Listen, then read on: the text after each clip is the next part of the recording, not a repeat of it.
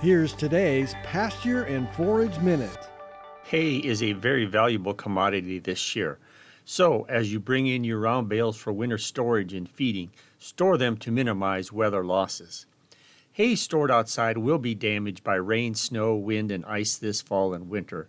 The average round bale may lose up to one fourth of its original nutrients during storage, but these losses can be reduced to 10% or less. For instance, do you usually line up bales for easy access so twined sides touch each other? Or do you stack your bales?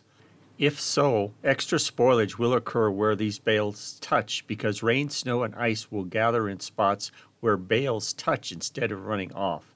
Research has shown that round bales stacked in a pyramid form will have greater dry matter losses than bales butted end to end cigar like.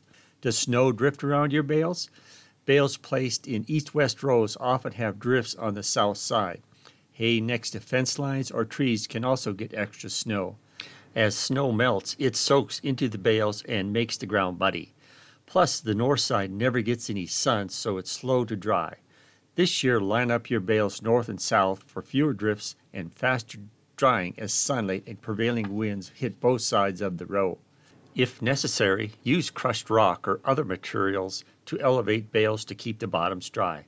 This will also reduce problems getting to your hay or getting it moved due to snowdrifts or mud.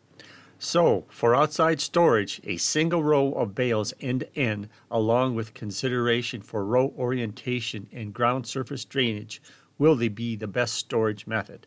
For today's Pasture and Forage Minute, I'm Nebraska Extension Range and Forage Specialist Jerry Volesky. Pasture and Forage Minute is a production of Nebraska Extension.